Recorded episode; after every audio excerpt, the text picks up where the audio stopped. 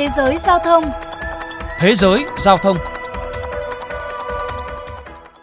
Quý vị và các bạn đang nghe chuyên mục Thế giới giao thông phát sóng trên kênh VOV Giao thông của Đài Tiếng Nói Việt Nam.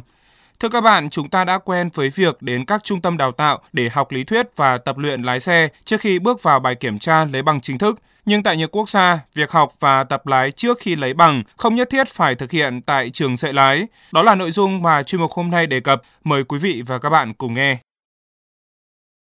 Do tính chất quan trọng của bằng lái xe, nên một bài thi luôn cần thực hiện một cách nghiêm túc và đầy đủ nội dung để chắc chắn rằng người thi đã sẵn sàng và có đủ các kỹ năng an toàn. Do đó, để đảm bảo độ hiểu biết và kỹ năng lái xe ở mức cao nhất, các trung tâm đào tạo với các giáo viên bài bản luôn là sự lựa chọn tối ưu. Tuy nhiên, không phải ai cũng có thời gian và kinh phí để học tại các trung tâm dạy lái và luật giao thông tại nhiều quốc gia như Anh hay Mỹ cho phép người học lái có thể được hướng dẫn, chỉ dạy bởi người thân, người giám hộ hay thậm chí là bạn bè nếu đáp ứng đủ các điều kiện. Tại Anh, để được phép hướng dẫn và giám sát một người học lái, người dạy cần trong độ tuổi từ 25 trở lên, đã có bằng lái xe ít nhất 3 năm và đặc biệt là không bị cấm lái xe, không được phép sử dụng điện thoại di động trong khi hướng dẫn người học. Một phụ huynh dạy lái cho con chia sẻ. Giám sát người học lái là cả một nghệ thuật. Tôi không nhận ra điều đó cho đến khi bắt đầu hướng dẫn con mình lái xe. Không chỉ nắm vững các kỹ năng lái xe, bạn còn phải có kỹ năng quan sát thật tốt để nhận biết tình trạng của người lái và phát hiện những thứ nguy hiểm trên đường. Và về phần người học lái, họ chỉ được phép lái xe khi có sự giám sát của người hướng dẫn, có thể là người thân, người giám hộ hay là bạn bè. Nếu vi phạm, có thể bị phạt tới 1.000 bảng Anh, tương đương với 28,5 triệu đồng Việt Nam và 6 điểm phạt trên giấy phép tạm thời. Ngoài ra, người học lái cần phải có bảo hiểm trước khi thực hành. Lái xe không có bảo hiểm sẽ khiến cho người lái bị phạt 8 điểm trên bằng lái, mức phạt không giới hạn và thậm chí là bị cấm lái xe. Cả người hướng dẫn cũng được khuyến khích là có bảo hiểm trước khi bắt đầu việc giám sát hay dạy lái. Còn tại Mỹ, tùy theo luật pháp từng bang mà quy định về việc hướng dẫn người tập lái sẽ có thay đổi. Ví dụ như bang Michigan, người học lái buộc phải trải qua một khóa học chính quy cùng ít nhất 6 tiếng thực hành lái xe trước khi thi lấy bằng.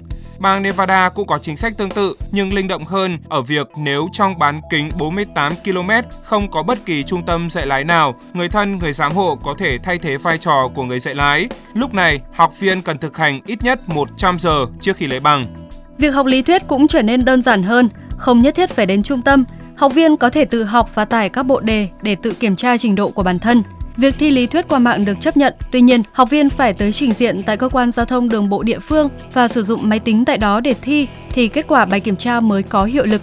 Không chỉ cần giấy phép và kỹ năng hiểu biết về lái xe, người dạy lái nên có những yếu tố sau để việc hướng dẫn người học lái được suôn sẻ và thành công hơn. Thứ nhất đó là kiên nhẫn và thường xuyên giao tiếp với người học lái. Họ có thể trở nên bối rối, căng thẳng trong lúc thực hành, nên việc thường xuyên giao tiếp và đưa ra những lời khuyên, chỉ dẫn là điều quan trọng. Thứ hai, chiếc xe mà người học lái sử dụng nên có chế độ lái kép. Một vài tình huống bất ngờ có thể xảy ra trong quá trình tập, do đó một chiếc xe có chế độ lái kép sẽ giúp người hướng dẫn có thể can thiệp bất cứ lúc nào. Nếu chiếc xe không có chế độ này, hãy đảm bảo bạn, người học lái và những phương tiện khác được an toàn trong quá trình tập. Và cuối cùng, đừng quá tự tin vào trình độ của bản thân. Hãy luôn ôn lại kiến thức luật đường bộ và mài giũa kỹ năng lái xe để hướng dẫn người học một cách tốt nhất. Hayley Pearson, một người đã có bằng lái 10 năm, chia sẻ. Kể cả khi đã có bằng lái thì thỉnh thoảng tôi cũng thi thử các bài kiểm tra nhận thức nguy hiểm trên mạng.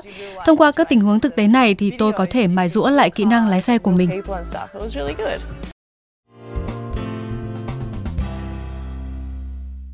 Thưa các bạn, còn tại Việt Nam, toàn bộ việc học, giám sát và thi sát hạch lấy bằng lái xe vẫn buộc thực hiện tại các trung tâm dạy lái.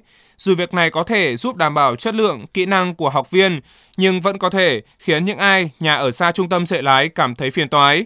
Do đó, việc áp dụng cơ chế cho phép người thân, người giám hộ giám sát việc học, thực hành lái xe trước khi lấy bằng là điều đáng cân nhắc, tiết giảm chi phí, nhưng cần có quy định rõ ràng, cụ thể, phòng khi những tình huống không đáng có xảy ra.